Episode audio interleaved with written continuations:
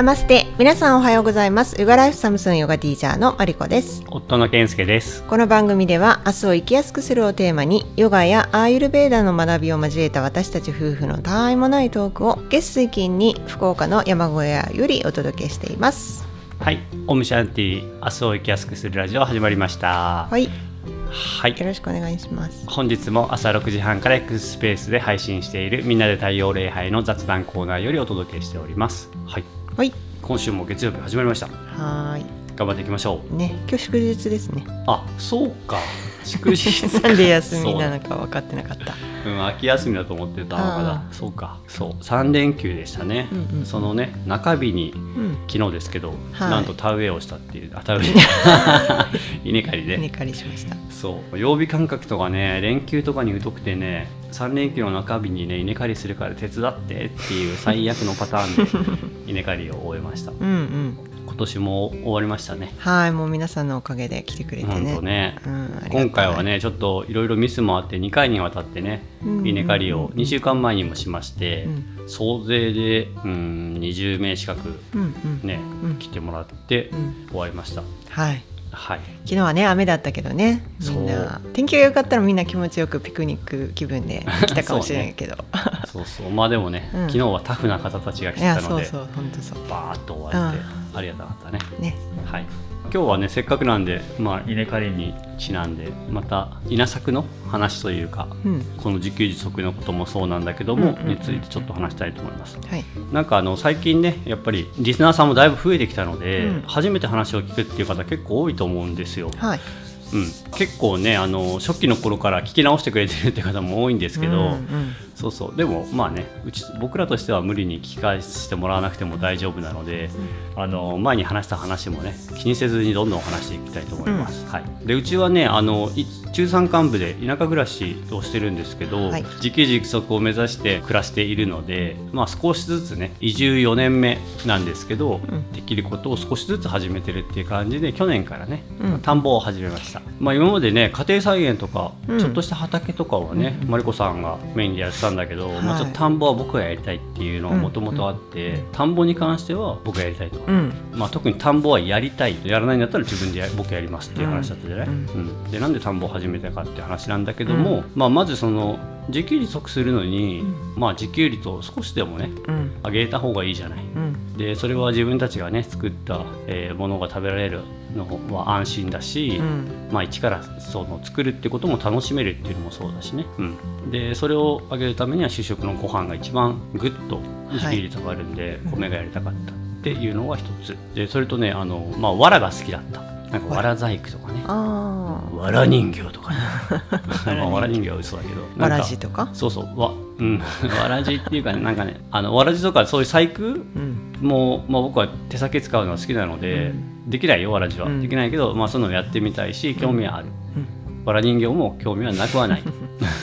だけど一番のイメージはねなんか牧草のイメージ。うん。わらというか、うん。まあわらと牧草って別にあの言い方っていうかね、うん。その用途が違うからそう違うけど、い稲わらの牧草とかもね普通にうん。稲の牧草もあるんだけどそう。なんかさ「アナと雪の女王」でねあの馬小屋みたいな中で寝るじゃん。あ寝てるじゃんスベンとクリストフがあさなんかああいうふかふかのあな何かにつけて出てくるじゃんああいうさそうね洋画とか。かね。そうそうハイジとかもそうだし映画でもさなんかこう馬車の後ろに乗り込んでみたいなさ、ね。とかで大体わらの とかあさあと夜中にこう、うん。旅立つ時に田舎でね、うん。都会に送り出してもらう時にわらのあれの後ろに荷台に乗せてもらってとかさ、うんそうなんかそそんな多分そんなのもあるんだと思う。うん。そう。でわらが好きだったっていうのもあったし、そう。あとね水田の風景がやっぱり好きだったの、うん。うん。やっぱ水面田植えをしてから徐々に景色が変わっていくでしょ、うんうんで最初は水面にさリフレクションっつってさ、はね、僕、ん。マリコさんも分かると思うけど、うん水面に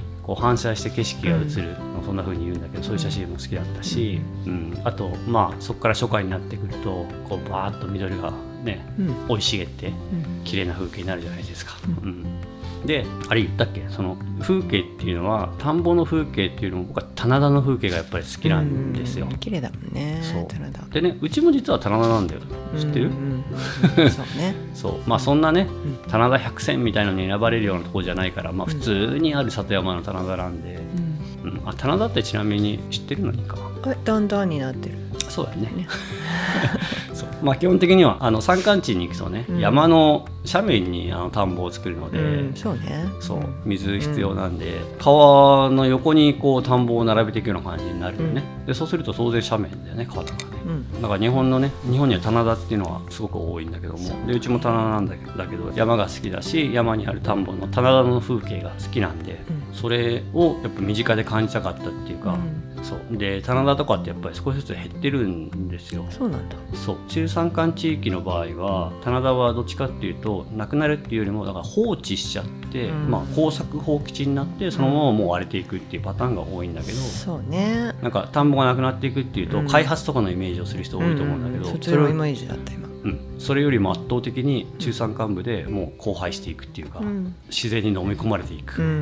まあやぶになっていくっていうねパターンが多いんだけど、そう。だからやっぱりなくななくなっていくんですよほっとくと、うんだからまあいやそれを残したかったっていうのもあったのね、うんそう。でねまあやっぱりやり始めたらやっぱり街中の人たち友達たくさんいるんで、うん。たちにねを呼んであの一緒に楽しみたいなっていうのがあって、はいはい。それはね去年は初年度だったので、うん。田んぼ始めてね、うん。で自分たちだけでやろうってことになって友達と一緒に2家族でね、うん。やってたんですけど今年は別々になって、うん。もう友達を呼ぼうと、まあ、力を借りたいっていうのはい。も そうだし、うん。あの一緒にやりたいとかもそうだし、うん。なんかね感じてもらえればな、学んでもらえればなっていうので呼びました、うん。うん、で今年はね稲刈り2回してね、いや本当にねうん、人の手っていうのはなんかありがたいなと思いますよねこういう時 そうだね。だ初年度はさ、うん。もう本当4人でやってたじゃん。大人うん。4人で、うん。もうそれはそれは大変で、だけどそれがその経験があるからこのありがたさが分かるっていうかね。そうだね。人の。まああの広さは一人で普通にやってる人たくさんいるけど 機械なしで。そうそうまあでも本当それはありがたみがある、うん。いやっていうかだからそのありがたみが分かるために、うん。去年頼まなかったっていうのもあるなるほどね。そう。まあ何でもそうだけど一発目だけは一応苦労しといた方がないるいよ。ね最低限うんうんうん、で僕らがねやってるのは、まあ、一応自然農っていうことで、うん。まあ、その言い方はどうでもいいんですけど、はい。農薬を使わないっていうのと、まあ、肥料はね有機肥料うちは鶏いるんで鶏粉とかはね多少使ったりもするし今後も使っていきたいんですけど、うん。まあ、有機肥料ぐらいですね、まあ、その自然農っていうね、形に近いものでやってます、まあ、ちょっと自然農のね説明は割愛しますけど、まあ、調べたら、ね、たくさん出てくる、うん。興味ある人は調べてください。でねもともとマンション暮らしをねしてた頃に少しずつね、うん僕よりもまあマリコさんの方かなやっぱり子供が生まれて食にね興味を持って福岡自然農塾っていうね、うん自然農を教えてくれる、まあ、ワークショップ形式みたいなねところがあってそこに行き始めたうんのがきっかけかな、そうですねそこに行きましたね。うん、僕も前僕は1回か2回行ったけど、うん。こんなにまさかだってあれやってることを僕ら今度逆に主催してるようなのに近い立場だもんね。うんまさかねこんな風になってるとは思わなかったね、うんうんまあ僕らは全然プロフェッショナルじゃないんだけども、手伝ってもらってるから。手伝ってもらってるしいや知識もないし教えるほどのね、はいあれはないんだけど、でもまあ米が作れてるから。そうね実際ね。であれってさそういう自然農に興味がある人とか実際にやりたいっていう人が来るじゃない、うん。でちょっと違うのはうちに来てる人たちはいずれはやりたいなって思ってるかもしれないけども、やりたいっていうよりも今うちでやってるこの米作りに関わりたいって言ってくれてる人たちがほとんどなんだよね。まあ要は自分もその当事者になりたいっていうね、ことなんだけどそうだから自分でやるやるつもりないけどでも自分もやりたい。一緒にやりたいっていう感じで来てくれてるんだよね、うん。でなんか前はいずれはねみんなもやりなよっていう気持ちが強かったんだけど、うん。まあ、僕もやっぱりその価値観のねうん押し付けっていうのは良くないなっていうことに40年経ってね気づいて気づいたのでみんながそうやって関わるっていう姿勢うんうん。がやっぱり素晴らしいなって今思うし、うん。それでいいのかなってねみんなやっぱり役割があるので、うんうんうん。うんそうと思ってそんな感じでねみんなの手を借りながら、えーやってるうん。次第です、うん。でなんかみんなにもね伝えた昨日伝えたんだけども四季を感じるねことっていろんな要素があるじゃないですか、うん。葉っぱが赤くなってきたらね紅葉して秋だなみたいのもそうだし、春夏秋冬ねいろいろ風物詩ってあるけども。でもちろんその日本じゃないとねそれは感じられないわけだけども、そう。でああ本当はこれ違う話したかったんだけどな長くなっちゃうな。まあなんかねインド行って行ったら、うん。あんまり雨季と寒気しかないから、うん。あんまり日本と比べたら1年間そんなに大きな変わりがない感じするじゃない、うん。それでそれいいなって思ってたんですよ僕、うん。最初インド行った年、言ってたね。うん。まあ、毎日晴れるから、うん。寒気は。うん。で別に四季なんかなくていいじゃんって思ったんですよ。うん、気持ちに左右するし、うん。毎日晴れやかみたいな。あそう。でも日本人ってみんな口揃えて日本は四季があるからって言うじゃないですか、うん。でそれはそう言わないとなんかやってらんねえみたいな ところもあるし、日本はほら相撲が世界で一番強いみたいなそういうやっぱ自分のところの誇りに思ってることを大切にしたいのもあるから、まあ、自然とねみんな四季が大いいよねっていう、うん。まあ、そう思ってて、うんそうだけどねやっぱり昔からね日本人っていうのはそういう季節の移ろいもそうだし、うん。まあそもそもその農業農耕をね始めてからは、うんその農業とともに四季を感じるというかっていう暮らしをしてきてて、うん。まあ僕らの DNA にもそれは染みついてるわけで、うん。あのそれがいい悪いではなくて、うん。やっぱりそれもいいなって僕も思いました。うん。やっぱりお天気が気になるもんね毎日のお天気とかあさ。あそうね、うん。それは日々の暮らしの中にそういうところでも紐づいてくるよね。そ農業やってるとね。うね。はい。はい。はい、えーそういうわけですいません。ちょっと取り留めもない話になりましたけど昨日ね無事、えー稲刈りが終わって。はい。あとそうね2週間ぐらいしたら新米が食べれるかもしれません。うん。はい。とりあえずなんか脱穀作業がまだ残ってるからね。あそうね、うん。なんかやりたい方来てもらったら そうね。お手伝いしてもらえたら、はい、はい、そんなゆるいね募集じゃねえ。それ来ないよ。ダメ。うん、もっときちっとやって。うなるほどね。う。ん、もうこれからしばらくお天気いいみたいだから。そうね。ね。頑張りましょう。頑張りましょう。はい、2人で脱穀しましょう。はい。はい。オムラジではお便りを募集しております。やり直します。オムラジでは、オムラジではお便りを募集しております。番組へのご意見、ご感想、リクエストなどで、ぜひお気軽にお寄せください。番組もしくはエピソードの概要欄に載せている専用フォームまたはサムスンのインスタグラムなどでも大丈夫です。皆様からのお便りをお待ちしております。またサムスンではヨガ初心者でも一から学べる YouTube オンラインクラス、オフラインクラスクラスの対面クラスを開催していますので興味のある方はホームチェーホームページを今日全然ダメだねホームチェ